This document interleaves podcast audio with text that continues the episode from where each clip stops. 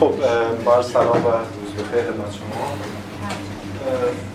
ما جلسه گذشته بحثمون در مورد دوران هلنیستی رو به این معنا تموم کردیم. دیگه قراره این جلسه وارد دوران رومی بشیم و در مورد فلسفه نوافلاطونی صحبت کنیم. هدف اصلی ما از این جلسه یک فراهم کردن یک میانجیه برای جلسه بعد که وارد فلسفه مسیحی میشیم برای برای دقیق کردن. به همین دلیل از بخش نوافلاطونی یا از فلسفه نوافلاطونی بخشی برای مهمه که یک بستری رو فراهم میکنه برای فلسفه مسیحی. بحث خیلی زیاد داره، ما بخیرش کار نداریم، پرسش هم نمیشه. قبل از اینکه وارد خود فلسفه نوافلاطونی بشیم یه مقدمه ای در واقع پیش درآمدی بر نسبت ادیان ابراهیمی و فلسفه یونان باید ارائه بشه. اون پیش درآمد هم در واقع از حیث تاریخی در ظهور یهودیت و نسبتش با فلسفه یونانی متجلی میشه. چون یهودیت، تاریخ یهودیت به اون معنایی که تو عهد عتیق هست که ما نداریم، حداقل اون چیزی که تاریخ میدونیم، اینا تاریخ نیست. حتی خود موسی کجای تاریخه نمیدونیم، این تاریخ نیست. خود عهد عتیق که خب اسطوره‌ایه، تاریخ اسطوره‌ایه و اینا از زمانی وارد بحث ما میشن مشخصا که میان با فلسفه یونانی پیوند میخورن. چه اتفاقی میفته که به یهودیت و فلسفه یونانی پیوند میخوره؟ این اتفاق امروز میخوایم در موردش صحبت کنیم. یهودیت در واقع، یهودیان یه گروه‌های پراکنده هستند که خب بیشتر تو فلسطین زندگی میکنن و بیشتر اونجا تحت ستمن و تحت حکمرانی گروه‌های دیگه قرار دارن از دوره‌های بسیار کوتاهی که خودشون حکومت تشکیل دادن، اونم مکابیان و اینا. ولی اونم ما باز باز بهش کار نداره. اون چیزی که اینجا برای مهمه، اولا لشکرکشی اسکندر خیلی اتفاق مهمیه. لشکرکشی اسکندر تا گفتیم تا هند اومده، باعث شد که اندیشه یونانی هم رواج پیدا کنه در کل مسیر و هم از طرف دیگه اونا هم همه بخشی بشن، ارتباط برقرار کنن با خود اندیشه یونانی. مصری، اندیشه مصری، اندیشه یهودی، ایران باستان و هند حتی. که اینا هر کدوم فلسفه‌ای داشتن واسه خودشون و ماجراهایی. از طرف دیگه به خاطر فشاری که به یهودیان میومد در فلسطین، بخشی از یهودیان مهاجرت میکنن به جاهای دیگه. اون بخشی الان برای ما مهمه که مهاجرت کردن به افریقا، به شمال افریقا، یه شهری به اسم الکساندریا یا هم اسکندریه. یهودیان یه در واقع یه امکاناتی داشتن که میتونستن این فلسفه یونانی رها شده رو، چرا میگم رها شده؟ چون که ما دیدیم دوران زوال اندیشه یونانیه، متافیزیک یونانی در حال فروپاشیه، فلسفه فروکاسته شده به بحث‌های عملی و اخلاقی و این یهودیان یه سری امکاناتی دارن که میتونن این فلسفه یونانی رها شده رو از آن خود کنن. بلاس تاریخی، یعنی تلاقی از اینجا از خود امکانات یهودیان حاصل میشه. چه امکاناتی؟ اینا تصور متفاوتی از خدا داشتن. یک، برای اینا خدا واحد بود. این واحد بودن خیلی مهمه. این در مقابل اینا یونانیان خدایان متکثر داشتن. این خدای واحد اگه یادتون باشه، ما هم در افلاطون و هم در ارسطو دیدیم رفته رفته داره فلسفه به سمت شکلی از توحید میره. این توحید هم اینجوری نبود که گفتیم پیامبری که نداشتن وحی بشه یا چیزی. خود فلسفه داره به سمت تک خدایی میره.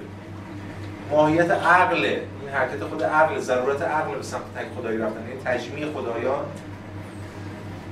این یه نکته که یهودیان اینو دارن. دوم، خدای متعالی. در یونان خدایان در اون در همین جهان بودن، اما بازم نزد افلاطون و بعد نزد ارسطو میبینیم خدا داره یواش‌یواش دور میشه، بالا میره، متعالی میشه. یهودیان به خدای متعالی قائل بودن. خود این قائل بودنشون به خدای متعالی باعث میشه که بتونن از این بستر اندیشه یونانی استفاده کنن برای اینکه بتونن اندیشه خودشون رو روی اون استوار کنن و اون تئوریسه ساماندهی کنن. سوم، که خب یونانیان اصلا نداشتن، خدای خالق. یهودیان خدای خالق دارن، یعنی هنوز اصطلاح خلق از عدم نداریم. اصطلاح از خلق از عدم اصطلاح فلسفی که تو افلوطین می‌بینیم امروز، بعدا تو فلسفه مسیحی و اسلامی خب بس پیدا می‌کنه. ولی اینا خداشون به هر حال خالقه، جهانو خلق کرده. همون ابتدای عهد عتیق، همون سفر پیدایش، میاد بحث میکنه در مورد همین دیگه. میگه در ابتدا خدا آسمان‌ها و زمین را آفرید. از این خبرات تو یونان نبود دیگه. زمین تهی و بایر بود و تاریکی بر فلان فلان. این اومده اول زمین رو آفرید، بعد شروع کرد به ساختن چیزهای دیگه تا همش رو آفرید. یعنی به یه معنا هیچی نبوده غیر از خدا و خدا اینا همه رو آفرید. از طرف دیگه اینجا ما به شکلی از کنش گفتاری مواجه هستیم که حالا جلوتر در مورد صحبت می‌کنیم، تا اول صفر پیدایش هم هست. پس ما خدای خالق داریم نزد یهودیان و خدایان یونانی از دست رفته و فروپاشیده که عرصه رو خالی کرده الان دارن آماده میشن برای که مبارزه یک یک طرح دیگری از خدایی، طرح تازه‌ای از خدایی مطرح بشه. و نکته چهارم این است که برای نکته کلاس تمدنی فقدان تمثال خداوند. در نزد یهودیان ما هیچ تمثالی از خداوند نداریم، هیچ تصویری از خداوند نیست. در یونان که الا ماشاءالله مجسمه های برهنه خدایان هستن با اقسام تعاریف و تفاسیر و داستان ها. و یکی از نکاتی که همواره فیلسوفان یونان ازش می‌نالیدن، چون که دیدیم از چه می‌دونم اگزنوفانس الهایی تا تا افلاطون و ارسطو، این ایده آنتروپومورفیک بودن خداوند بوده، این انسان واری هومومنسورا، شبیه انسان بودن خداوند، که یا انسان‌ها خدایان شبیه خودشون ساختن که علاوه بر فضائل رذائل انسانی رو هم دارن و چیز دیگه. اما خدای یهودیان می‌بینیم که فاصله داره، یا در فاصله بیشتری داره از انسان، از انسان واری. و این مهمه که هیچ تمثالی وجود نداره از خداوند. هرچند این خدا هم همچنان انسانواره است. نسبت به مثلا خدای پدر در مسیحیان و همچنین خدای اسلام که دیگه مطلق شده است کاملا، این خدا انسانواره است. مثلا این جمله‌های معروفی هستش که تو همون ابتدای کتاب پیدایش، سفر پیدایش میگه، مثلا آیه بیست و هفت میگه که از خدا آدم را به صورت خدا آفرید. او را به صورت خدا آفرید، ایشان را نر و ماده آفرید، موقع موقع ماجرا. یعنی میگه خدا انسان رو به صورت خدا آفرید. در واقع به بیان دیگه انسان خدا رو به صورت خدا آفرید. یعنی آنتروپومورفیسم هست حاکم اینجا همچنان. ولی تصویر نداره. یهوه بله، یهوه مثل انسان بعضی موقع ظاهر میشه. یهوه بحث میکنه، کشتی میگیره، عصبانی میشه، قهر میکنه، از این چیزا داره دیگه بله. ولی حتی بعضی جاها ابراز جهل میکنه، مثلا صدا میکنه فلانی رو، صداش نمیاد، اون قایم میشه، از این کارا. ولی به هر حال فاصله داره از خدایان یونانی، بیشتر از انسان داره دور میشه. میگم اگه همونجوری اول جلسه گفتم ما باید حواسمون باشه که میخوایم به سمت مسیحیت بریم و اگه اون خدای مسیحی رو، حداقل خدای پدر مسیحی رو ایدئال فرض کنیم، این داریم به سمت اون حرکت میکنیم. خب حالا چیه ماجرا؟ ماجرا که تصویری از خدا اینجا از پیش وجود داره که در یک تاریخ خاصی، مثلا مشخصا در این اسکندریه، این آمیخته میشه با اندیشه‌های یونانی. چرا؟ چون که همونجوری گفتم یهودیان بخششون به اسکندریه مهاجرت میکنن و در اسکندریه حوزه فرهنگ یونانی، اونجا زبان اینها یونانی، یهودیان زیاد اونجا هستن که نسل به نسل دیگه عبری بلد نیستن، مثلا یونانی بلدن، انجیل به یونانی، تورات به یونانی، حالا تورات این کل عهد عتیق، حالاشون سر کتاباش دعواسون پنج تا اول میاد تورات. عهد عتیق به حتی خودشون که نمیگن عهد عتیق، بعداً که عهد جدید میاد میشه عهد عتیق. این عهدشونه در واقع. کتاب مقدسشون به زبان یونانی ترجمه میشه و این داستان‌های حالا اسطوره‌ای اون ایده سبعینه که چه می‌دونم هفتاد نفر همزمان ترجمه می‌کنن و بعد یه سری میان همین هفتاد تا رو با هم مقایسه می‌کنن و هیچ فرقی نداره، اینا نسل الهی در کار بوده مثلا. ولی مسئله اینه که در حال نسل به نسل اینا متفکران یهودی هلنیستی برمیخوریم که اصلا عبری هم بلد نیستن. اینا سالانه فقط یه بار میان اورشلیم رو زیارت می‌کنن برمیگردن. ولی زبانش یونانی. خب تا اینجا چیز عجیبی نیست، ما زبانشون عوض شده. اما ببینید این خیلی نکته مهمه. وقتی زبان یونانی میشه، یعنی ترمینولوژی که افلاطون و ارسطو باش می‌نوشتن و حرف می‌زدن داره میاد توی کتاب مقدس.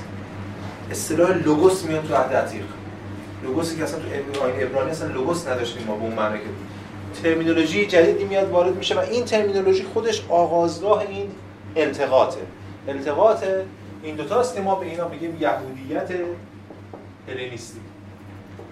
که خب اوجش تو اسکندریه یه مکتبی شکل میگیره که بهش میگیم مکتب اسکندریه. یه معروف‌ترین چهرهش هم یک فردی به اسم فیلون فیلون اسکندرانی فیلو الکساندریا فیلون فیلون اسکندرانی نقطه آغاز اینه. به همین دلیل فیلون اسکندرانی بعضی اولین فیلسوف دینی میدونن، مؤسس فلسفه دین. از این کتابی هست، کتاب خوبی هم هست به اسم همین فیلون اسکندرانی، مؤسس فلسفه دینی. ما امروز یکم می‌خوایم در مورد فیلون صحبت کنیم، ولی باز هدفمون نیست که فیلون رو بشناسیم. می‌خوایم ببینیم چه امکانات فیلون برای اون مسیری که ما داریم طی می‌کنیم، یعنی همین فلسفه نوافلاطونی که قراره در تا این جلسه بهش برسیم، چه امکاناتی برای اون فراهم کرده. خب اینجا ما یه آمیزه‌ای داریم از روکرتایی که اون دوران حاکمن وجود داره. فیلون خودش مال کیه؟ فیلون دقیقاً مال لحظه میلاد مسیح، یعنی از بیست و پنج قبل از میلاد تا چهل بعد از میلاد. پس قرن قبل میلاد یا قرن قبل میلاد تا قرن اول میلاد. دقیقاً هم زمان با مسیح، با عیسی مسیح. و اینم فراموش نکنید فردا یه هفته بعد در مورد مسیحیت صحبت می‌کنیم. ولی خود یهودیا یه قرائت متفاوتی از تاریخ دارن. قرائتشون رفته رفته فرق داره با اون تاریخ یونانی. قبلا گفتیم تاریخ یونانی سیرکولار بود، هرچند ارسطو و افلاطون دارن با اون تاریخ سرکله میزنن، سرویش مهم بود. تاریخ یهودی مشخصاً لینیره، خطیه، دقیقه ابتدایی داره، اسمش هست دقیقه خلقت. این دقیقه خلقت در یونانیان نبود هیچ وقت، چون همیشه تکرار می‌شد. و یه آخرالزمانی داره، یا حداقل به سمت یه آخرالزمانی یک اتفاقی میفته که کل این اتفاقات در عهد عتیق اومده. حالا هم در کتاب‌های اولیه‌اش هم در کتاب‌های در مورد پیامبران. اصلا یهودیت یک فلسفه تاریخی داره که نبوده قبل از این تا حالا. یعنی ما این کتاب ماهیت تاریخی داره، تاریخ گویی گوه. و در انتها قراره یه مشیح اون بیاد دیگه. مشیح موعود بیاد و مثلا رستگار کنه هر چی که هست. پس یه آخرالزمانی هم داره، حداقل این وعده‌ای داره میده. توی این بستره که معنادار میشه این نسبتی که برقرار میشه بین یهودیت و اندیشه یونانی. این تفاوت هاست که برای ما مهم.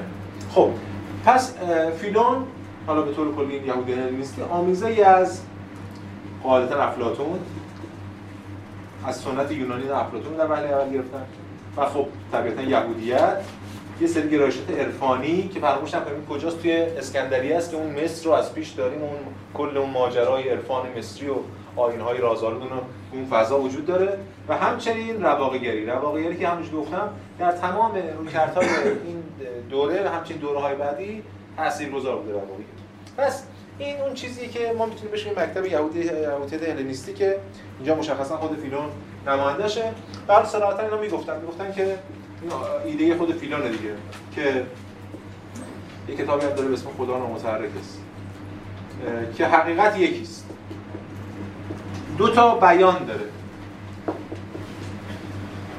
یه بیان دینی داره که میشه یهودیت، یه بیان یونانی داره که میشه فلسفه. خود این ماجرا یه ماجرای بزرگی که در جهان اسلام همچنین در فلسفه مسیح همچنان ادامه داره تا همین امروز. یعنی این دو تا عامل در کنار هم گذاشتن این دو تا عامل مسئله است، دو تا منبع مشروعیت بخش، دو تا منبع حقیقته. حالا اگه بخوایم این رو از پیوند بزنیم با وحی، اینو پیوند بزنیم با عقل، پیوند بین وحی و عقل این که این دو تا با هم یکی هستن یا نیستن. بخش از متکلمین ضد این بخشن، عقل ستیزن، ما تو سنت اسلامی و مسیحی و یهودی داریم، و بخش از عقلگرا خب برامون ضدن. اونایی که می‌خوایم دو تا رو کنار هم دیگه نگه دارن، همونایی که معروف تو اسلام خیلی شنیدیم، یعنی نبی در... نبی درونی و نبی بیرونی، پیامبر نبی بیرونی، عقل نبی درونی. اگه بخوان رو هم پیوند بزنن باید به این ایده حقیقت یکیست برسن و بس، بنابراین باید به نتایج این دو تا رو یکی بدونن. اینجا اون ایده فلسفه دینی شکل میگیره. پس ایده فلسفه دینی اینه، نه اون بحثای یونانی. تو یونان ما به این شکل فلسفه دینی نداشتیم. اینجاست که این دو تا منبع حقیقت دارن با هم پیوند میخورن. و اگه دو تا با هم پیوند، فرض کنیم پیوند دارن، باید یه سازوکار، یه نظام فلسفی یونانی بشه که بتونه اینا رو به هم دیگه پیوند بزنه. این کاریه که فیلون اسکندرانی رسالت خودش قرار بده و به همین دلیل اولین فیلسوف دینیه به این معنی که ما در موردش صحبت کردیم. خب ببین حقیقت یکیست. یه بیان دینی داره که یهودیت، یه بیان یونانی داره که فلسفه است. پس نتیجه یهودیت فلسفه باید یکی باشه یا حداقل اینا باید با هم دیگه ناسازگار نباشن. بتونن یه حوزه‌هایی داشته باشن که اینا با هم دیگه پیوند بخورن در نسبت نسبت با هم دیگه برقرار. بفهمید که از نظر تاریخی چیزی وجود نداره که به ما بگه که ها اون خالق متعال واحد رو قبل از یونانیا کی بهش فکر کرده، چون بالاخره یعنی یا باید وهم یا قبول بکنیم یا باید قبول کنیم یکی قبل یونانیا به این فکر کرده بوده به این نتیجه رسیده دیگه. به هر حال ما کاری به این نداریم دیگه اصلا. ما هم ببین به لحاظ ما خیلی کار نداریم میگه کی داره اینا کجا اومده. خب گفتم کار سرات ما مورخ ما داریم می‌بینیم یه جایی این سرکلاس سرکلاش پیدا شده. این این از کجا اومده؟ میگم حداقل من سوالشو ندارم. ببین اون پوزیشن رو من اشغال نمی‌کنم که می‌خوام تحلیل کنم به لحاظ تاریخی که این پیش از یونان، یعنی حتی همین دو سه قرن قبل یهودیت از کجا شکل گرفته. و این مجموعه‌ای از داستان‌ها و کتاب‌ها و ایناست که مثلا در طول قرن‌ها نوشته شده یا در مدت کوتاهی نوشته شده یا اینجور حرفا. اصلا کاری به نداره. ما داریم مسیر رو به لحاظ تاریخی میریم توی یونان، یه دفعه می‌بینیم یه موجی داره از یه جایی میاد که این پیوند رو برقرار می‌کنه. ما از اونجا بعد با اون شواهد سر و کار داریم. خب پس اینجا این ایده در واقع فلسفه دینی مطرح میشه و خب مهمترین مفهوم اینجا مفهوم خداست. این خدا چیه؟ همونجوری که دیدیم ایده خدای متعالی، ایده خدای کامل اینجا مطرح به خود فیلون هم در حال به اینا مطرح می‌کنه. ایده خدا، رسیدن به ایده خدا، خدایی که والاست، خدایی که متعالیه، حتی متعالی‌تر از بیان ما، یهوه، خدایی که با هستی در ارتباطه، میشه گفت هست. و حالا یه مسئله‌ای که پیش میاد در کنار در کنار این بحث خدا که اینا همه ما داریم می‌چینیم برای که این جلسه و جلسه بعد بعد در موردش صحبت کنیم. بحث نسبت ما و خداست. حالا اینجوری هم ارزی نکشیم، طولی باید بکشیمش. خدا و ما چجوری بین ما و خدا ارتباطی؟ سوال از این ارتباط یه سوال در واقع هزار خورده سال به این سوال پاسخ داده میشه. تلاش برای پاسخ به این سوال، برای تلاش برای تبیین این رابطه است که چه رابطه‌ای بین ما و خدا وجود داره. در یهودیت ما یه ترمینولوژی داریم، در فلسفه هم ترمینولوژی داریم، اینا با هم دیگه قرار اینا با هم دیگه پیوند بخورن. که ما چند دقیقه بعد در مورد افلوطین صحبت می‌کنیم، خب اونجا بیشتر بحث پیدا می‌کنیم. ولی اینکه اون چیزی که در واقع یهودیان بهش میگفتن فرشتگان، این میانجیه است به بیان دینی. بیان دینی میگه بین ما و خداوند فرشتگان است. بیان فلسفی افلاطونیش میگه چیه بین ما و خداوند؟ یه عالمیه به اسم عالم موصول.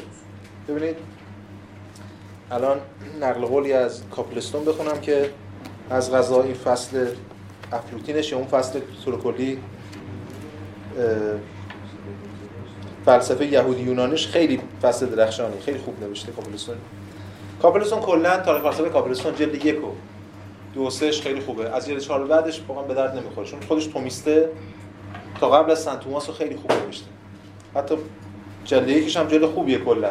بعضیا هستن میگن کاپلستون اصلا نه، واقعا هر جلدش فرق داره با اون جلد. کاپلستون جلد یک و دو سهش خوبه، ولی جلد اون جلدی که سن توماس خیلی ایده های چیز داره، نوآورانه داره. خب ببین چی میگه؟ میگه مصول افلاطونی در لوگوس قرار داده شده است. اولا فیلون اسم اینا میذاره لوگوس، ولی لوگوس براش چیه؟ براش دقیقا همون ایده های افلاطونی. معلومه دیگه بخوام به لحاظ فلسفی، به لحاظ دینی که فرشته هستن، بله. به لحاظ فلسفی تحت تاثیر افلاطونه، آن جهان داریم و این جهان، این وسط باید یه چیزی باشه که از افلاطون بگیره و بتونه این رابطه رو تبیین کنه، کاری که در واقع فیلون انجام میده و به اینا میگه لوگوس. خب چی میگه ادامه؟ مصول افلاطونی در لوگوس قرار داده شدن، به طوری که لوگوس مقر یا همون توپوس یا محلی است که عالم مثالی یا اون جهان مصول در آن واقع شده است. لوگوس ابزار خداوند در ساختن این عالم است و فیلون اشاره به این مطلب در همون پنج کتاب اول احد عتیق یافت که خداوند انسان را به صورت خود آفرید. چجوری به صورت خود آفرید؟ چجوری اصلا صورت خودش خدا خبر داره؟ صورت خود خدا لوگوسه. ما بعدن تو هم فلسفه اسلامی هم فلسفه مسیحی میگیم میگیم به عالم اصول افلاطون تبدیل میشه به سوور علم الهی.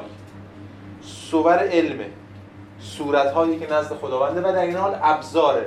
همونش که در دین میگیم ابزار ارتباط خدا با جهان فرشته‌هاست، اینجا این لوگوس داره کار کرده. ببین دیگه دینی داره میشه دیگه.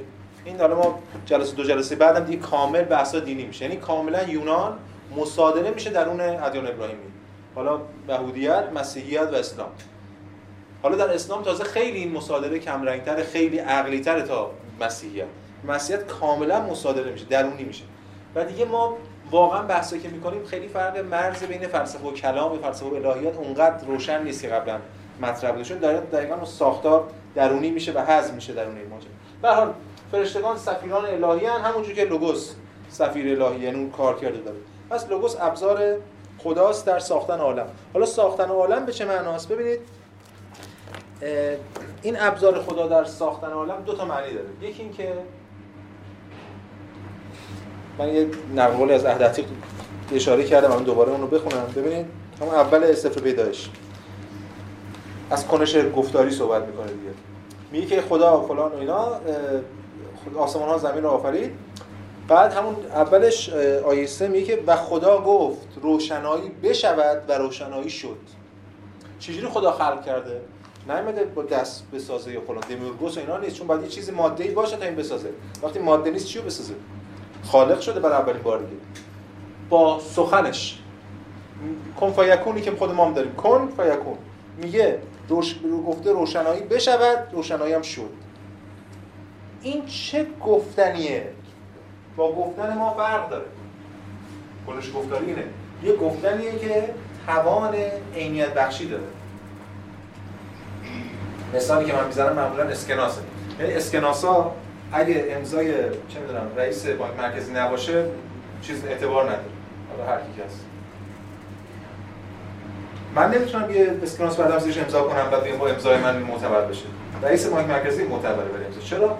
چون اون که میگه این امضا رو میکنه، اون به واسطه جایگاهش این قدرتش هم داره. خداوند به واسطه جایگاهش این قدرتش رو داره. اما از در کنارش این نکته مهمه که داره از گفتن حرف میزنه. اول احداتی میگه خداوند میگه باش، یعنی داره با کلام خلق میکنه، یعنی دقیقاً همون لوگوس. خیلی مهمه، یعنی لوگوس اینجا تبدیل میشه به ابزار خداوند به همین معنایی که ما دیدیم در فلسفه و بعداً هم در ابتدای انجیل یوحنا میبینیم که اصلا با این شروع، در آغاز کلمه بود و کلمه نزد خدا.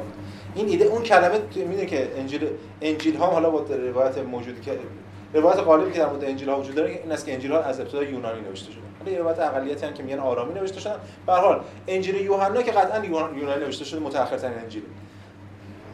در آغاز کلمه بود. اون کلمه کلمه توی انجیل یوحنا خود کلمه لوگوسه، ناشی از همین آمیزشی که اینجا اتفاق افتاد. یعنی انجیل مثلا یه دعوای بعدا ما داریم که البته ما واردش نمیشیم، برای سیاسی خود اون ساختار روم شرقی یا همون بیزانس چه می‌دونم اونایی که در نهایت یه گرایش ارتدوکس پیدا می‌کنن بعدها به دلیل و خود روم غربی، دعواشون از جای بعد دعوای زبان هم بخش از دعوای ماست. یعنی روم لاتینه، اونا یونانی هن هنوز و خود این واژه یونانی رو اونجا حفظ میکنن. واژه یونانی لوگوس که ما در طول تاریخ خوندیم، با هم پیش رفتیم، از اولین جلسه این دوره باهاش بودیم، الان این دفعه سر کله‌اش توی عهد عتیق پیدا میشه، سر کله‌اش توی عهد جدید پیدا میشه. اینجا یک علاوه بر این واژه ساختاری سیستمی داره حمل میشه و وارد میشه و خود این فیلون به طور کلی خیلی مؤثر این ایده‌هاش روی نه فقط فلسفه مسیح بلکه خود رو شکل‌گیری مسیحیت. ما الان بهش اشاره می‌کنیم. یعنی ما جریان‌های مختلفی از مسیحیت داریم. هنوز اینجا که مسیحیتی در کار نیست. ما این مسیحیتی غالب چه جور مسیحیت پولسی یوحناییه در واقع. اون مسیحیت دیگه‌ای هم داریم، مثلا پولس پتروس کلی دعوا دارن سر نسبتشون با احداتی و نمی‌دونم یهودیت. یکی از دلایلی که مسیحیت غالب میشه این است که اینا از این گفتمان یونانی استفاده می‌کنن. که حالا کتابای زیادی هست، اگه خواستم بخواستم بهتون معرفی می‌کنم که می‌تونید اون دوره رو بخونید، بحثی تاریخی مفصلی. ولی تا اونجایی که به ما برمیگرده لوگوس اینجا پس این کارکرد داره، کارکردی بیش از آنچه در ابتدا به ذهن می‌رسیده. یعنی قبل از اینکه حتی بخوان یهودیان در مورد یونان و فلسفه یونان فکر کنن، درون فلسفه یونان دارن می‌اندیشن به خاطر زبان که اومده. برای اینجا امیل بدیه میگه میگه خدا متعالی است و جز از طریق وسائط، اون وساطت‌ها، واسطه‌ها، با عالم در تلاقی نیست و نفس نیز از طریق همین وسائط میتواند به خدا باز رسد. واسطه را در آینه فیلون به ذات آن تعریف نمی‌کنند، بلکه با کاری که بر عهده اوست می‌شناسند. اینا واسطه کارکرد، یعنی نگاهش کارکردگرایانه است. کاری که می‌کنن کارش اینه که ارتباط با پایین برقرار می‌کنه، پایین هم ارتباط میده به بالا. واسطه همان عقل است. اینجا پانویس داده لوگوس، ترجمه کرده عقل. کلمه است، پسر خداست. خدا اسوه جهان را در او دیده و جهان را به صورت او آفریده. این که میگه خدا اسوه جهان را در او دیده و به صورت او آفریده، همین یادآور دیمیورگوس افلاطونه که خدا حتی اونجا پایین‌تر بود. دیمیورگوس اسوه میبینه میسازه، الان اومده بالا و از آن خود کرده این عالم مسل. البته در کنار اینا هم فیلون هم بعدن افلوطین و دیگران اینجا گرایش عرفانی هم دارن، همونجوری گفتم خدمتتون.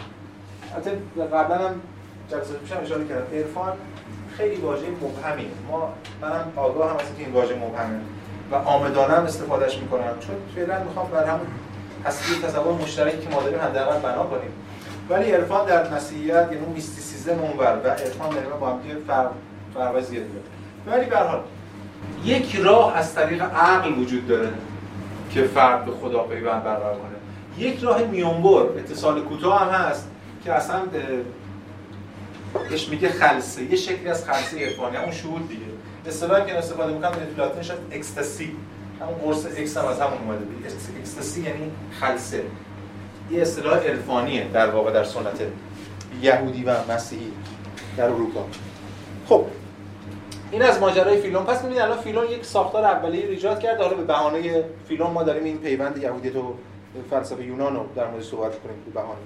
و اینکه یک گذاری رخ داده اینجا به یه چیز تازه‌ای رسیده. اینکه این چیز تازه چیه؟ الان در گام بعدی ما می‌خوایم پیوندش رو با فلسفه یونانی در اندیشه نوافلاطونی که بعدش داده بودیم برای این جلسه تبیین کنیم. فقط قبل از اینکه وارد این بشیم من یک مسیر رو به موازات بحثایی که تا حالا کردیم توی این ترم به کمک کتاب پدیدارشناسی روح هگل طی کردیم و من سعی کردم ترسیمش کنم در بخش خودآگاهی پدیدارشناسی روح. اونجا از فصل رواقیگری هگل میاد به فصل شکاکیت. صحبت کردیم در موردش که هگل اینا رو در واقع به یه معنا نفی رفع دیالکتیکی اون میگه. ببینید عین خود نقل قول هگل در متشکل اینا جلسه پیش تماش صحبت کردیم. عین نقل قول هگل که حالا من اینجا تو کتاب خودم آوردم ولی ارجاعش میدم به کتاب پدیدارشناسی روح ترجمه میلر، ترجمه انگلیسیش، صفحه بیست و سه اون کتاب. خب میگه شکاکیت تحقق عینی آن چیزی است که رواقیگری تنها مفهوم آن بود و تجربه بالفعل آن چیزی است که آزادی تفکر است. شکاکیت همان چیزی است، تحقق عینی آن چیزی است که رواقیگری مفهوم آن بود. هفته پیش آخر جلسه گذشته اینجوری بستم که یادتون باشه. رواقیگری جهان خارج رو بی ارزش میدونست به لحاظ اخلاقی، شکاکیت این رو به لحاظ معرفتی اصلا نفی کرد. این گفت جهان بی ارزشه، این گفت اصلا جهانی نیست، کو جهان؟ شکاک هم وجودش رو زیر سوال می‌بره. این تا اینجا. حالا گام بعدی مسیری که داریم طی می‌کنیم ما قراره به یه شکلی از یهودیت و بعد به یه شکلی از مسیحیت قرون وسطایی و بعد به دوران مدرن برسیم. تو کتاب پدیدارشناسی رو همین به یه شکلی تبیین میشه، البته با یه عبارت متفاوت. اون گفتمان یهودی و مسیحیت قرون وسطایی رو هگل بهش میگه آگاهی ناشاد. یا شاید ترجمه یک کمی دقیق‌تر واسه متن خود آلمانی، آگاهی شوربخت. چیه ماجرا؟ ماجرا این است که شکاک اول سرخوشه. هگل تو دیالکتیکش اینجوریه دیگه، هر دقیقه بعضی دقیقه قبلی رو رفع می‌کنه دچار سرخوشی میشه. مثل فردای هر انقلاب، مثل هر اتفاق جدیدی. همه سرخوشن که رستگار شدیم، همه چی حل شده، اون عنصر شر از بین رفته و فلان. بعد شروع میشه تناقضات بعدی و بعد با سرخوردگی و با سرخوشی سرخوشی سرخوردگی ماجرا داره دیالکتیکه. شکاکیت اوج سرخوشیه، چون که به تجربه شخصی هم تو تاثیر میکنه، چون هیچ عاملی که آزارنده باشه نیست دیگه، همه چیزو نفی کرده و یه سرخوشی میرسه. اما هگل اینجا بحث میکنه در مورد که شکاکیت که نفی کرده جهان خارج رو در واقع خودش رو هم نفی کرده، چون خودش وجودش منو به وجود جهان خارجی. یه بحثی داره، یه فصل داره در شکاکه و به همین دلیل چون بعد که خودش رو نفی میکنه در واقع هم جهان خودش نفی کرده، هم خودش نفی کرده، هیچی نداره، هیچ هویتی نداره، مطلقاً نابوده، نه خود داره نه جهان.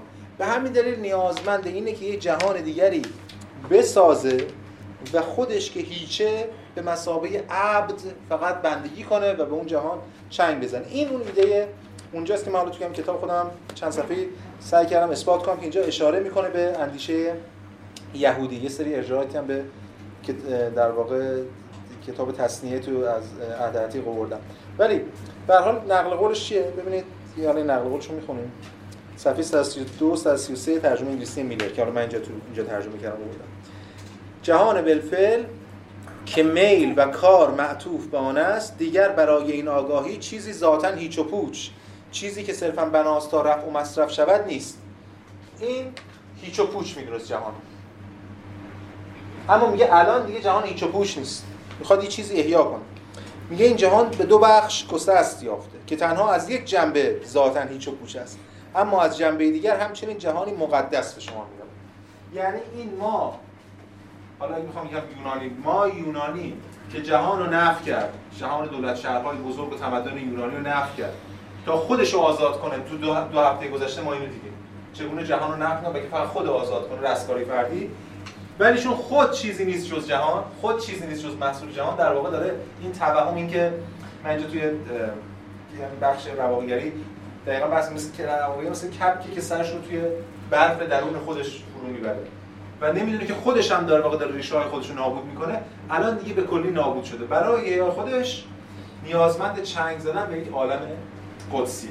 این ورود به این بحث از اینجا آغاز میشه. حالا ما میگیم که چگونه این بحث به یک ناشادی منجر میشه، یعنی اون شادی امیدوار یهودی و بعد مسیحی تبدیل میشه به یه شکلی از ناشادی و سرکوب در دوران قرون وسطی که حالا کل این فضا رو تفسیر می‌کنه. ببینید تو پرانتز میگم هگل معتقد مسیحیت در قرون وسطی اصلا وجود نداره، همش یهودیته. کل مسیحیت کاتولیک قرون وسطی رو ادامه یهودیت میده.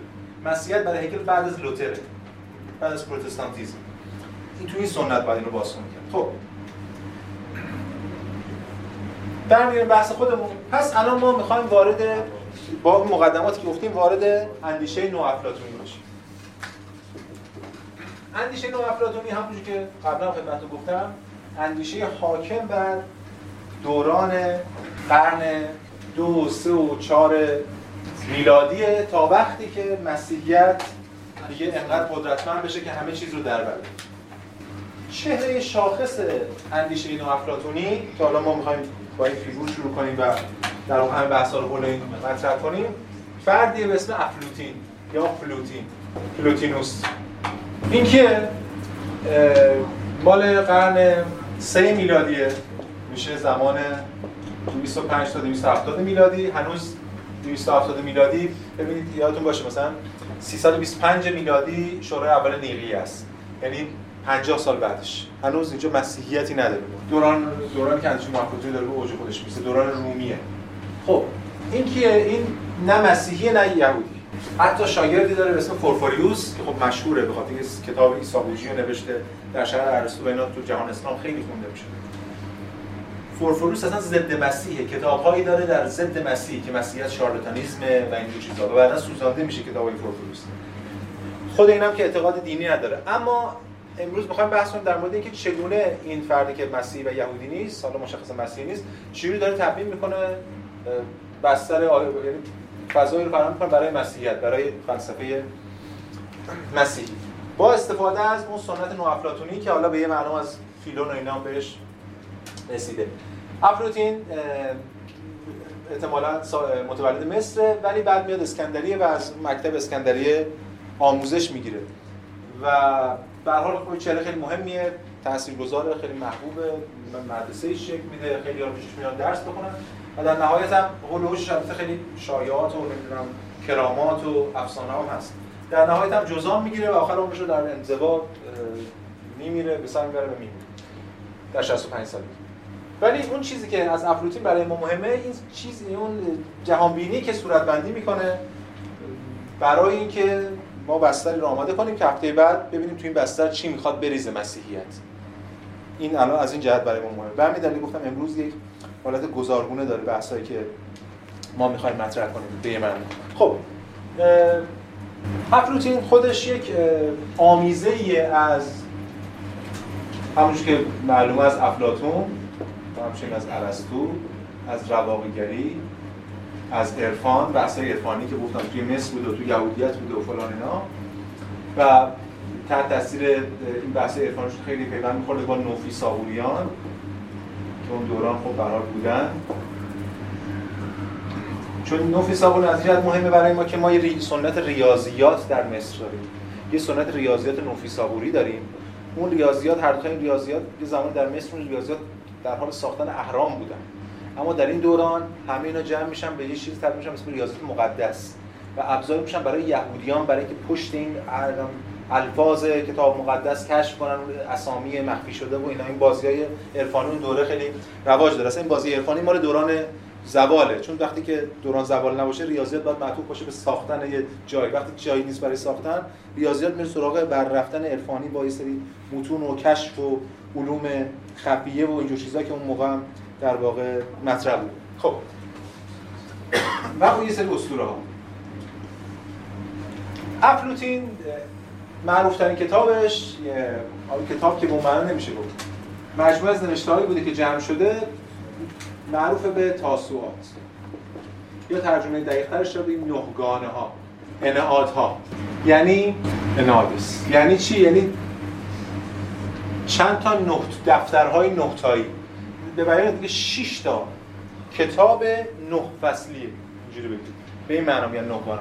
پس تاسوات نه تا کتاب نیست، شش تا کتاب نه تا نه فصلی که پنجاه سالگی افلاطون کتابو شروع کرده به نوشتن، اصرار شاگرد داشت، ولی خب اون کسی که این کتابو جمع و جور میکنه و ویرایش میکنه شاگردش فورفوریوس در نهایت، که خوشبختانه این کتاب به فارسی هم ترجمه شده و همونجوری که یادتون از جلسه اولام گفتیم قرار ما این بود که این جلسه به این کتاب ارجاع بدیم. من جلد دومش رو از اون دوره آثار افلاطون آوردم اینجا که دیگه اون بحث اصلی افلاطون رو از روی همین بخونیم. خب چیه بحث اصلی افلاطون؟ با توجه به حرفی که در مورد فیلون زدیم الان میتونیم وارد ایده خدا بشیم. از خدا برای افلاطون همونجوری که مثل مثل فیلون سنت اسکندریه متعالیه، واحد، توصیف ناپذیره. چرا توصیف ناپذیره؟ چون که ببینید ما یه هستی داریم یا باشنده یا مخصوص مخصوص باشنده داریم. یه فرا هستی داریم، یه فرو هستی داریم. یه فرو هستی میتونیم بگیم نباشنده، میگیم فرا باشنده. این خداست، یعنی فراتر از هستی. جهانبینی در مورد دو جهانیت یا دو وجود دوالیسم صحبت میکنه دیگه. یه جهانی فراتر از این جهان. من انسان که تو این جهانم اصلا نمیتونم راجع به اون حرف بزنم، هر چی بگم در حد و اندازه فهم و فیلترهای این جهانی خودم. به همین دلیل این توصیف ناپذیره. این یه سنتی رو ایجاد میکنه که بهش میگیم الهیات سلبی یا الهیات تنزیهی یا الهیات تشبیهی. اینا چی هم؟ اینا با هم فرق دارن، ولی ایده کلیشون این است که نمیشود هیچ وصف ایجابی در مورد خداوند کرد. چرا؟ چون هر صفتی که ما نسبت میدیم به خداوند در واقع صفت ماست. همون ماجرای مثلث‌ها و اینا میشه، مثلث‌ها خداشون سه گوشه. و همین دلیل ما فقط میتونیم رذائل رو از خداوند سلب، فقط میتونیم به تشبیه در موردش صحبت کنیم. واضحه این توصیف ناپذیریش به این معنا فرا باشنده است. به همین دلیل صفاتی که در مورد باشنده هست مثلا به اطلاق نمیشه، در ساعت باشنده است. خب چیه این فرق، تفاوت فرا باشنده و فرو باشنده و اینها؟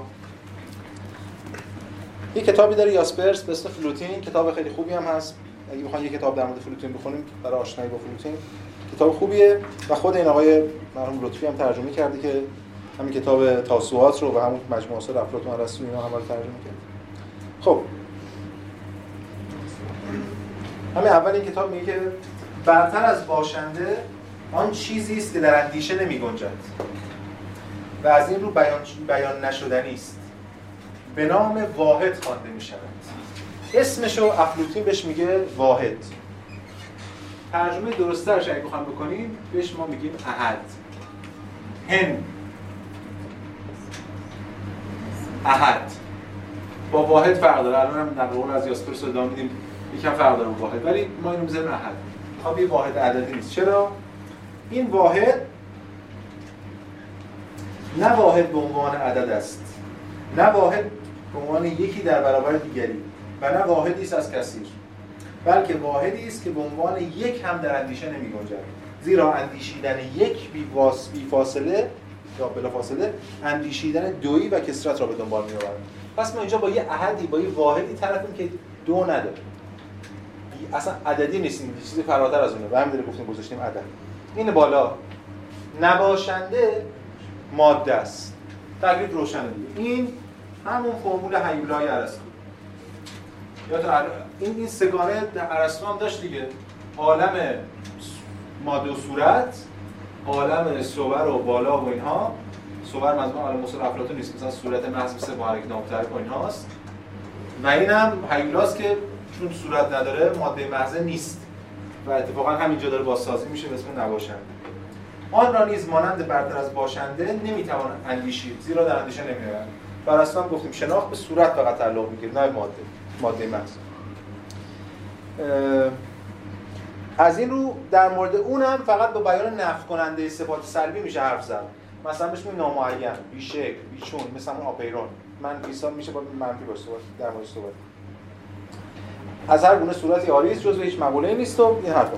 پس ما اینجا با یه سطح سه جهانی طرفیم، هرچند این یه جهان نیست، مثلا نیست، یعنی یه جور دوالیسمه. ولی اینم به خاطر اینکه گفتیم تحت تاثیر ارسطو بوده این گفتمان رو حفظ میکنه، ولی این ماده رو به این دلیل بهش میگه نباشنده چون خدا خالقه، این قرار نیست باشه. اگه این باشه قدیم باید باشه و ماجرا پیش میاد، همون بحثی که تو یونانی‌ها مطرح. این ماده به معنی اصلا نباشنده است، یعنی از حیث بودن ما فقط باشنده داریم و فراباشنده به این معنی که مطرح کردیم. خب اینا همه رو گفتیم برای که برسیم به ایده اصلی بحث امروزمون که مسئله خلقت، creation، آفرینش. خب الان اینا قرار نسبت به یونانیان یه کار جدیدی بکنن، در مورد خدای خالق حرف زدن، هم فیلون هم این نوافلاطونیان، حالا افلوطین و دیگه. حالا تازه مسائل جدیدی آغاز میشه، این مسائل قبلا نبودن. وقتی خدا خالق ماده نیست بعضی مشکلات نداره، بعضی مشکلات هم بود، هم اونها موقعش هم مطرح کردیم، تلاش ارسطو و افلاطون تلاش کردن جواب بدن بهشون. چند تا مشکل یا پرابلم مطرح میشه اینجا. یک، مسئله تصمیم، یعنی اگر خدا جهان رو خلق کرده اولا چه چیزی باعث شده که این جهان رو خلق کنه و چرا در اون لحظه خاص جهان رو خلق کرده.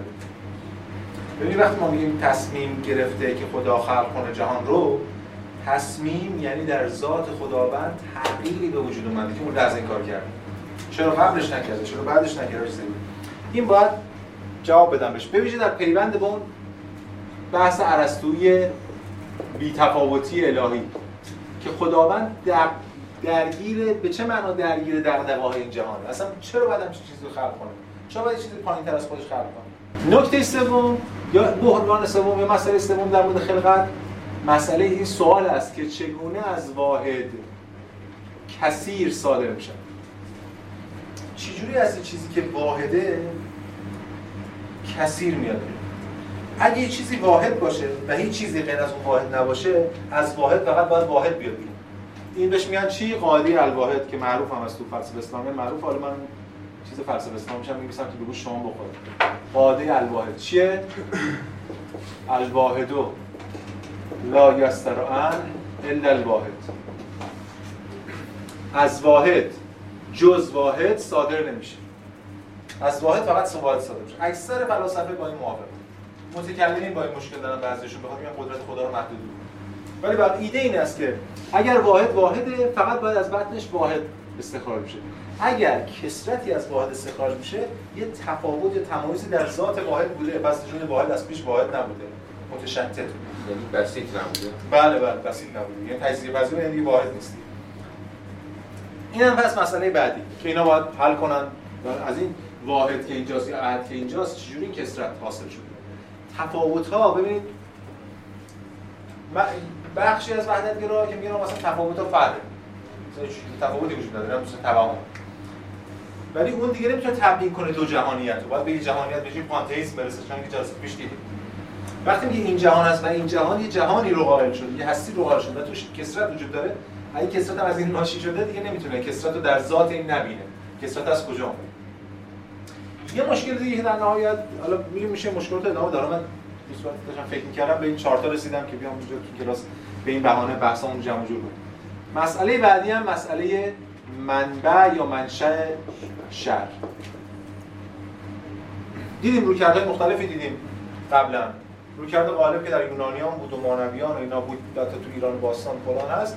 یه منبع خیر داریم، یه منبع شر. یا یونانیان گفتن اینجا خیر حقیقت محرک و هر چیزی است، اینجا ماده است، شر از اینجا میاد، خیر از اینجا میاد. تکلیف روشن. یه رویکرد مونیزم یا افسوس مونیزم بود که وحدت وجود مطلق که تو عرفا هم هست و اینا، که آقا اصلا نه یکی هست، اصلا غیر از خدا هیچی نیست و اینا وهمن. خب تو اینجا ما همش خیره دیگه، قبلا دید تو رواقیان اینا هم دیدن همه چی خیره. ولی اینجا توی فضایی که ترسیم شده، البته خیلی افراطی برای ما مهم نیست، کل سنت فلسفه اسلامی فلسفه مسیح قرار اینجوری باشه که شر وجود داره، فردا قرار خیر طرفو بگن چرا این کارو کردی. کل ساماندهی نظم اجتماعیشون روی مسئله مفهوم گناه استواره، مفهوم تقصیر و تاوان استواره. به ویژه یهودیت و البته مسیحیت به خاطر گناه اولیه که منتقل میشه تو اسلام، خب به این شکل منتقل نمیشه. بحث روز قیامت، همه این چیزا. پس اینجا باید شر تبیین بشه. اگر خدا خالق مطلقه و قادر مطلقه، چگونه شر در اینجا وجود داره؟ این بحث دیگه ماست. خب در پاسخ به این مسائل، افلوطین یک نظریه جدیدی در مورد خلقت ارائه میده. نظریه‌ای که خیلی مهمه و بعدا در تاریخ فلسفه به هر حال به اشکال مختلف باز تولید میشه. اون هم نظریه صدور، امنیشن یا امناره تو لاتین، که خب خیلی امناره معروفه. یونانیش هم میشه آپورو. حالا آپورین و اینا هم در پولیسش.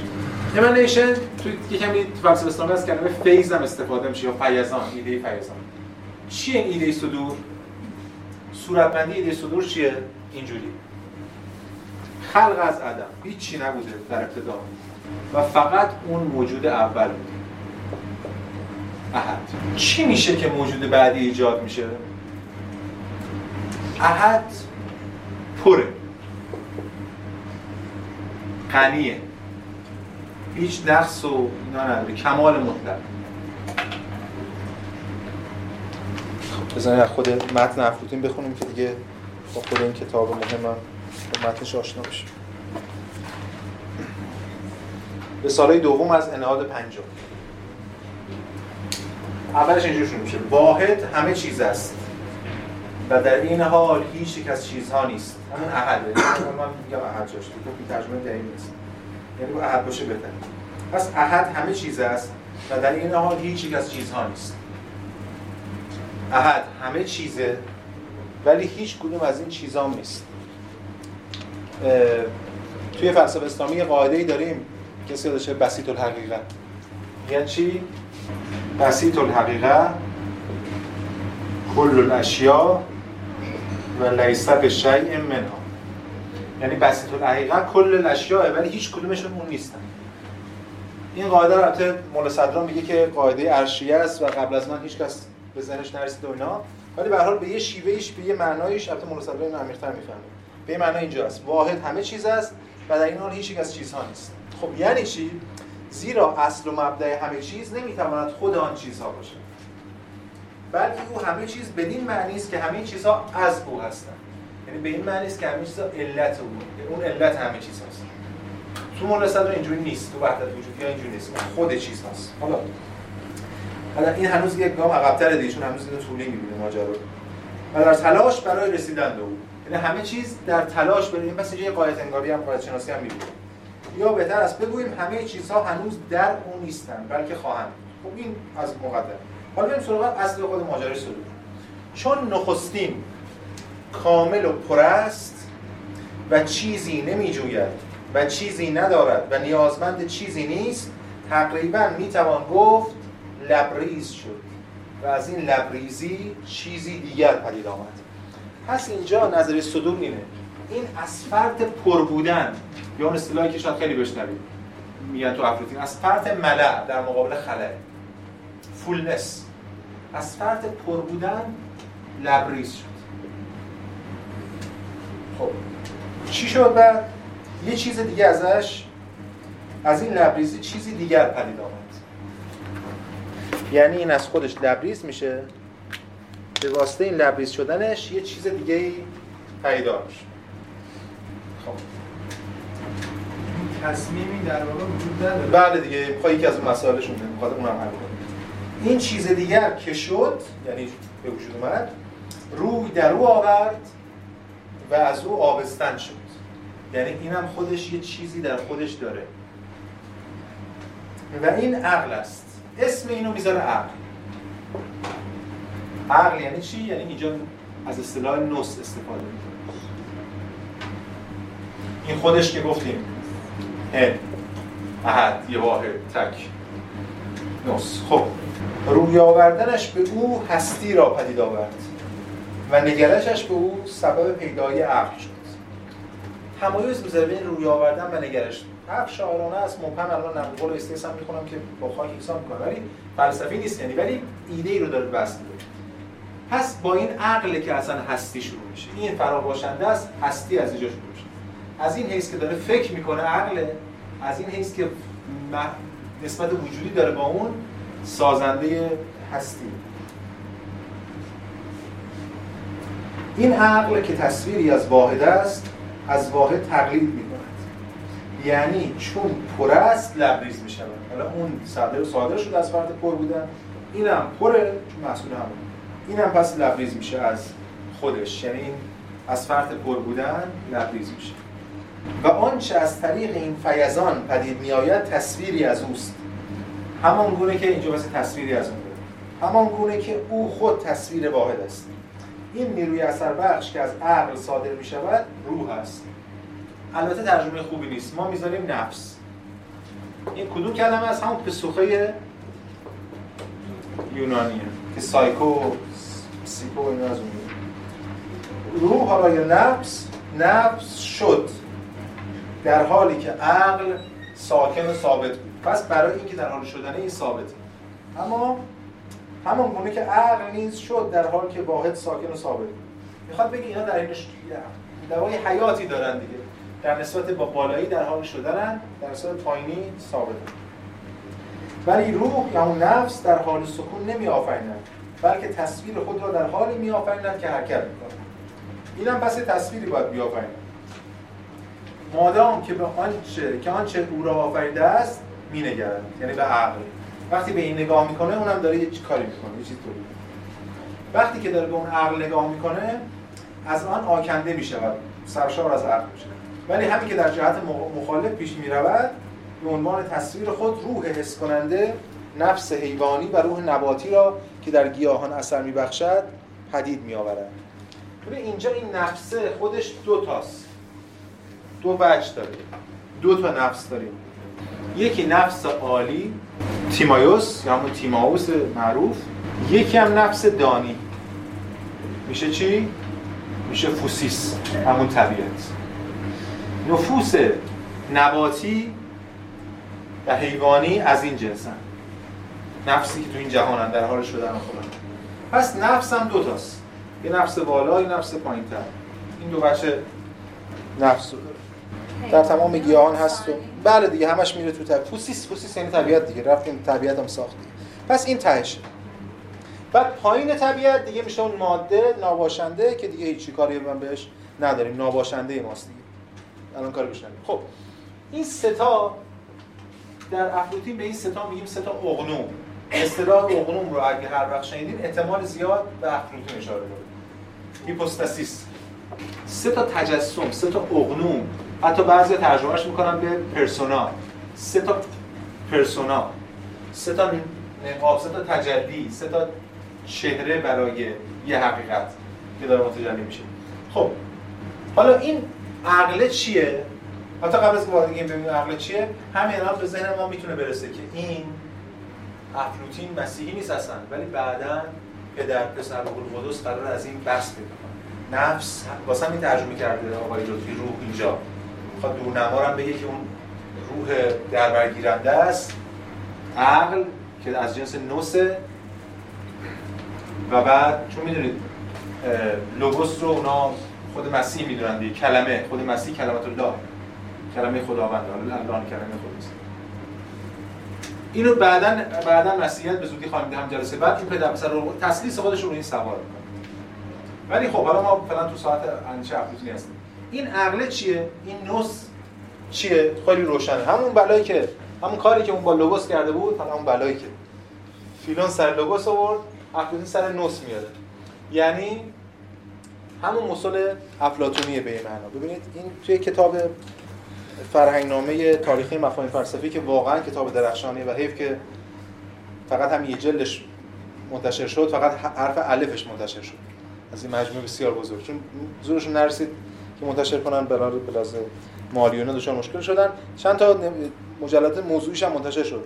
این آقای دکتر محمد رضا بهشتی ویرایش کرد اینو مجموعه رو. و حالا به هر حال توی اون بخش ایده، مدخل ایده اینجا ماینهارت میگه که مکان ایده ها برای افلوطین نوس است. یعنی همون ایده های افلاطونی اومده اینجا. ببینید در فلسفه چیزی دور ریخته نمیشه.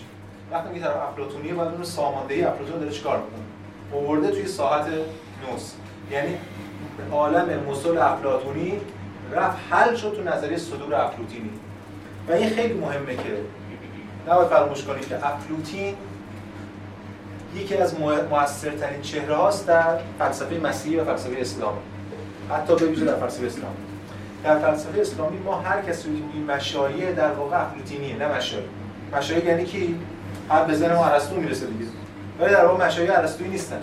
گفتیم مشایعه پریپاتوس ارسطویی اینا، ولی به ارسطو ارجاع میدن ولی ارسطو نیستن. نمونه علاش وقتی امام محمد غزالی نقد میکنه ابن سینا رو و ارسطو رو میزنه، جواب ابن رشد چیه؟ اینه که آقا همه حرفایی که زدی فوش می‌خوای به ابن سینا بده، بده نوش جونش. اینا ارسطو نیست. ارسطو از این چیزا مبرهال این مهملاتی گفته به اسم ارسطو. چرا؟ چون اینا همه نوع افلاطونی. حالا یه نکته هم خیلی جالب باشه براتون تو پرانتز بگم.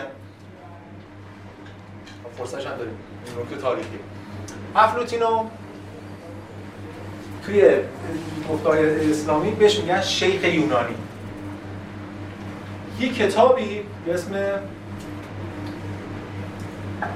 اسولوژیا که همون معرب شده تئولوژیاست، همون الهیات، در جهان اسلام میاد به اسم ارسطو منتشر میشه.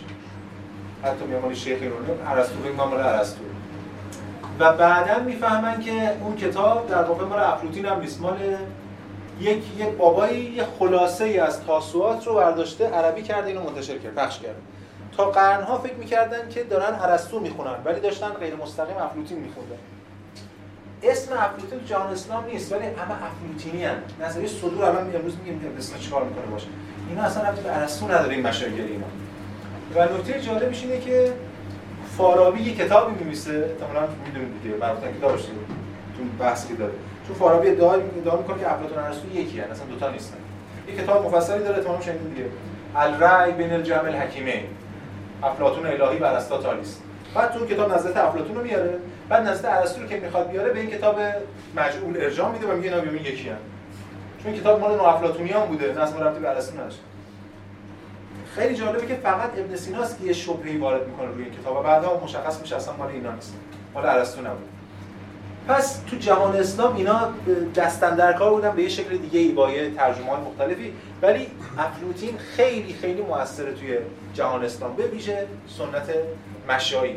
و حالا یادتون فراموش نکنید دعوای سنت اشراقی و مشایی اصلا دعوای ارسطو و افلاطون به این معنا تبدیل میشه. یعنی باز الان بخوام بگیم دعوای افلاطون و افلاطون، یعنی نو افلاطونیان و افلاطون. خیلی خیلی موثره این ایده ها توی جهان اسلام. خب دارم بهش درموش صحبت می‌کنم. مکان ایده ها پس برای افلاطین نوس است، یعنی دومین اقنوم در نظام افلاطینی و نخستین صورت ثابت خداوند است که به ظهور میرسند. اولین صورت خداوند که این ظهور نداره، در ساعت فقط تصورش ما میکنیم، یعنی فرضش میکنیم، فراواشن است. اولین تجلی خداوند که به ظهور میرسد اینجاست. این کلمه به ظهور میرسد همونجا هست. چند چند وقت دیگه پنجاه سال دیگه میخوام بگم مسیح اولین پسر خداوندی که ظهور پیدا کرد. از همین استفاده کنم بسید. بلکه ایده ها تصورات این عقلند، اما نه به گونه ای که تازه با اندیشیده شدن از جانب عقل تک تک ایده ها پدید آمده و اینک موجود باشند، بلکه عقل از همان ابتدا با ایده ها یکیست. عقل تمامیت ایده هاست، اما هر ایده عقل است، از آن حیث که واحد است. پس اینجوری است که دونه دونه ساخته شد. این کلش یکیه، کلش یک پارچه است. عقل با ایده ها یکیه و خود این عقل هم در ابتدا درون خودم. باز یاد اجل یوحنا میافتیم. در آغاز کلمه بود و کلمه نزد خدا بود. و جمله بعدش چیه؟ و کلمه خدا بود. این اصلا از اون و اینا در همون تلاشونه که بگم ما موحدیم، در اینا رو که به تسلیسی هم قائلم. ریشش اینجاست دیگه، ریشه نظریش. میگم نکته جالبش ما داریم در مورد کسی صحبت می‌کنیم که اصلا نه یهودی بوده نه مسیحی بوده. اینه ما باید بریم تاریخ رو فراتر از نیات فرده. مسیر مفهوم یه مسیر دیگه، یعنی هر کسی هر دینی داشته باشه تو اون فضا داره تنفس می‌کنه، داره اون ایده رو باز تولید می‌کنه. ایده‌ها که از دیدگاه افلاطون افلوطین درون عقلی هستن، همانند ایده‌های افلاطونی علت تکثر معین عالم محسوسن. ولی فرقش چیه؟ در مورد مفهوم بهره‌مندی میگه که اینجا بیشتر بحث کرده افلاطون. مفهوم بهره‌مندی گفتیم تو افلاطون خیلی مبهم بود، افلاطون سعی کرد اینجا یکم بسطش بده و بازترش کنه. خب پس اینجا ما با یه جهانبینی سگانه، یعنی سه تا اوگنوم طرفیم و این ایده صدور افلاطونی که در طول تاریخ فلسفه خب بارها بارها در موردش بحث شده. ما الان در مورد بعضی چیزا صحبت کردیم، در مورد از این نکات گفتیم. تصمیم که تا حد زیادی روشن شد ماجرا، یه تصمیمی در کار نیست. بی‌تفاوتی هم که هنوزم کاری نداره، بی‌تفاوته. اینه که داره پایین به این نگاه میکنه، این خودش داره لبریز میشه. همونش که این نسبت پایینی بی‌تفاوته نزد افلاطون. البته بعدا تو مسیحیت باز این تفاوت میکنه. واحد کثیر هم به یه معنا تونست حل کنه، هرچند یه لول پیشرفته‌تر شما الان میگه اشاره می‌کنم مثلا افسانه چیکار می‌کنه. ولی به هر حال واحد از واحد کثیر صادر شد. از این واحد هم کثیر صادر شد. این نسبت به وحدت در واقع وحدت کثرت به یه داره حدی به شکل خام اولیه حل کرد. و من در مورد منشأ شر افلاطون یه تعبیری داره که خب اصلا قانع کننده نیست واقعا، ولی خب خیلی میشنویم. تو افلاطون هم بوده این تعبیر. توی فلسفه اسلامی مسیحی به کرات چه نمیشه.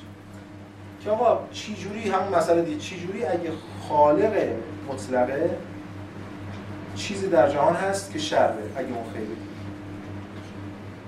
یه راهش اینه که اینا دارن میرن میگن که شر دور شدن از خیر. ماده چون سه حالت دیگه، چون این الان این دو حالت این, این کل عالم هستیه، پایین هم که عالم نباشنده هست، همون فرو هستی هرشک هست. این که همون ماده است، این شره، اما این اصلا وجود نداره، شر عدمیه. هم مثال همون جور که از خورشید که دور میشیم نورش کمتر میشه، گرماش کمتر میشه، این هم شر اینجوریه. خیلی سفسطه است این دیگه. به خاطر چی؟ به خاطر که مفهوم دوری اصلا از پیش دیگر بودگی رو نسبت به این داره.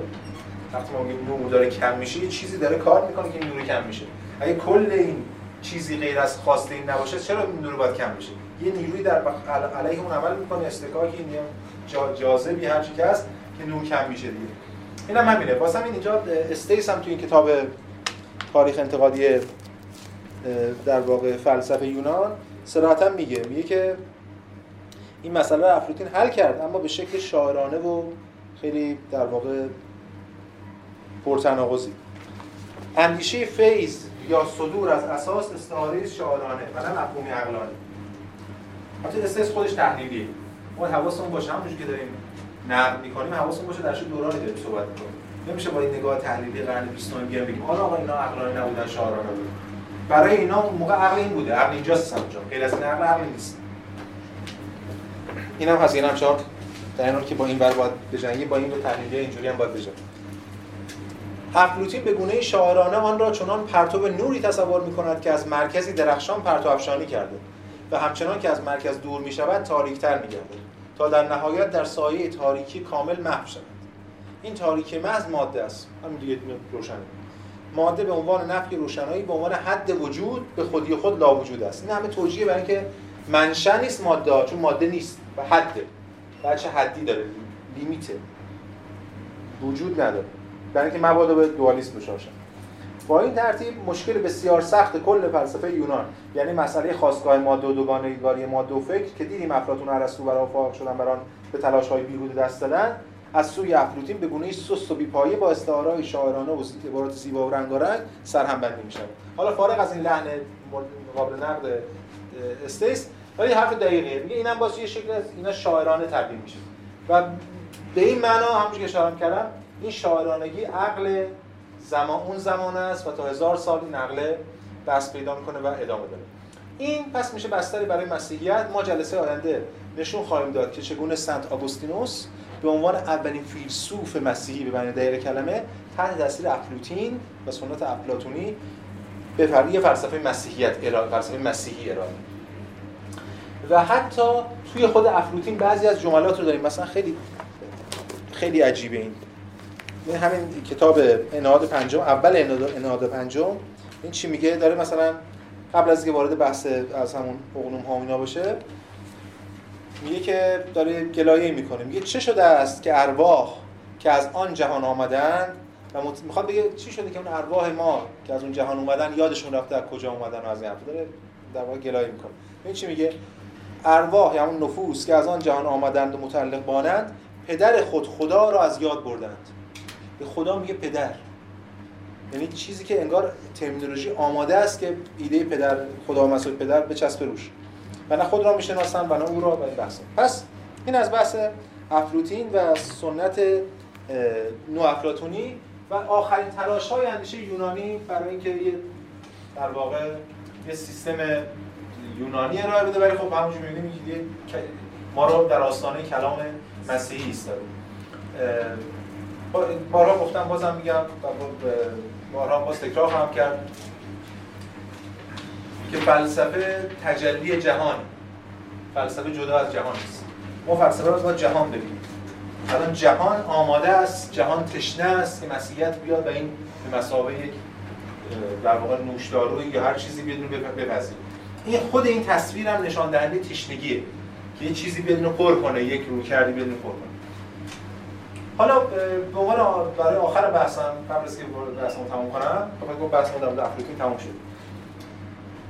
فقط نشون بدم چون ما نمی‌رسیم راجع به فلسفه اسلامی حرف بزنیم، فقط می‌خوام نشون بدم که این رویکرد صدور مثلا در ابن سینا چقدر پیشرفت می‌کنه. این نظریه صدور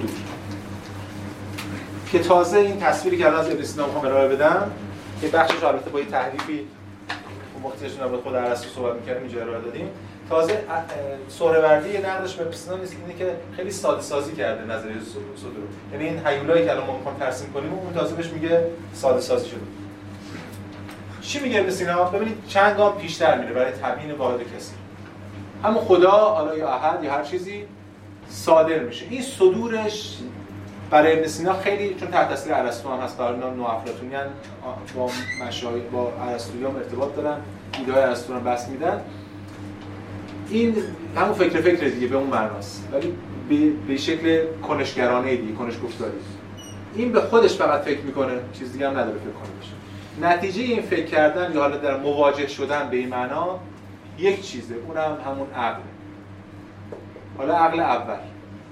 حالا عقل اول به چند تا چیز میتونه فکر کنه، به دو تا، یکی به اون یکی به خودش. به اون که فکر میکنه نتیجه این عقل دوم.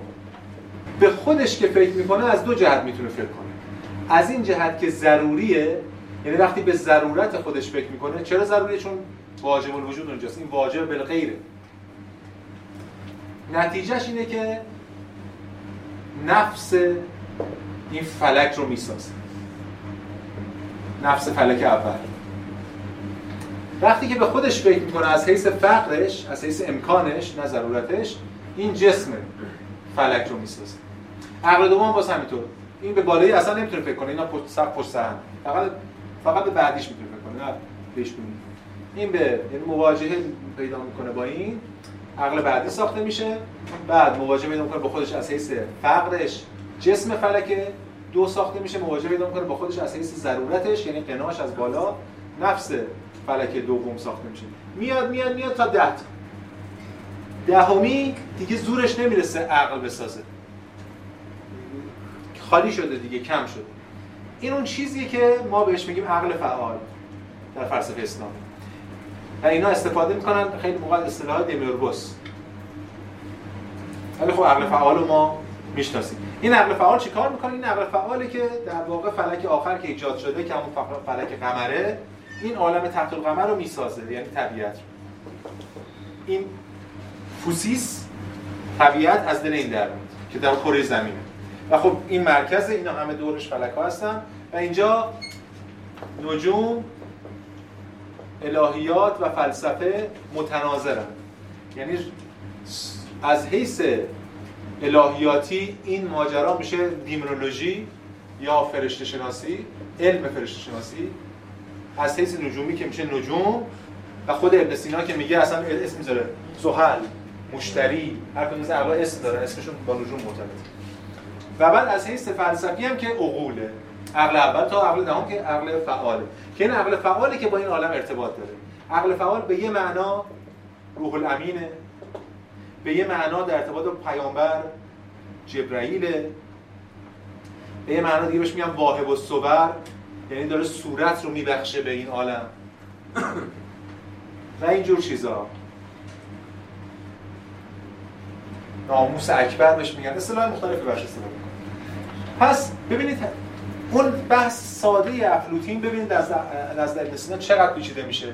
سلسله عقول طولی دهگانه داریم که کاملا با صورت نجوم بطلمیوسی به اون معنای تازه پیشرفته ابن سیناییشه، و همچنین فرشته شناسی، اصطلاحات فرشته‌هایی که تو قرآن اومده یا توی چیزای دینی هست، و همچنین با فلسفه. اینا متناظرن و اینا همه دارن هم دیگه رو باز تولید میکنن، یه منظومه پیچیده تشکیل میدن.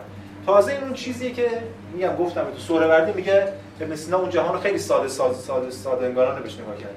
بعد میاد اینجا یه جهان دیگه اضافه میکنه، همونش که بله که عقول غیر از عقول طولی، سهروردی عقول ارضی هم استفاده میکنه. عالم مسل رو میاره اینجا، چون ابن سینا عالم مسل رو رد میکنه، این عالم مسل رو میاره اینجا و این میشه بهش پرش میشه ارباب تلسمات برای سهروردی، که اینا رب به هر کدومن، همون کل... کلیات افلاطونی دیگه، صندلی‌ها و اجسام‌ها. این اتفاق می‌بینید میفته در طول نزدیک هزار سال، هزار و صد سال، هزار و دویست سال ادامه پیدا می‌کنه. نکتهش اینه که در خود غرب این متافیزیک پیشرفته، این فرشته شناسی تا وقتی ادامه پیدا می‌کنه که این جهانبینی بطلمیوسی جاری حاکم. بعد که میان کپلر و کوپرنیک و اینا میذارن زیر کاسه کوزه، کلاً جمع میشه، کلاً مسئله ادامه پیدا نمی‌کنه. در جهان اسلام اما بعد از اون این داره ادامه پیدا می‌کنه. اون هست قطع شده اینجا، این ور جهان اسلام داره پیشرفته‌تر میشه، تو توی سهروردی خیلی پیچیده میشه، تو ملا صدرا ادامه پیدا میکنه. به همین دلیل وقتی که بعد از قرن‌ها، همین تو قرن بیستم، مستشرقین یا حالا مشخصا متفکران فلسفی که علاقه‌مند بودن به یافتن چیزهای جدید میان ایران، مثلا مثل هانری کوربن، مثل ایزوتسو، اینا شوکه میشن. یعنی باور با این چیزی که ما چهار قرن ول کردیم اینجا هی داره دستگاه ادامه پیدا میکنه، این متافیزیک عظیم. اینو هانری کوربن تو هم کتاب تو آثار مختلفش، هم کتاب فلسفه اسلام میشه بس میده، ولی آثار مختلفش مثلا شوکه شدن اینا که این اینقدر عظیم داره ادامه پیدا میکنه، پیشرفته‌تر میشه تا ملا صدرا، بعد دیگه این ادامه پیدا نمیکنه. ولی این همون مسیری که از افلوطین آغاز شد. پس اگه ما بگیم کل فلسفه مسیحی که اون خواهیم دید و بیشتر از اون حتی کل فلسفه اسلامی تحت تاثیر گفتمان افلوطینه، اصلا اغراق نکردید، بدون که نام افلوطین خیلی در میان باشه. یه شیخ یونانی هست که مجهوله و دقیقاً هم معلوم نیست که چی رو می‌خواد چیکار بکنه.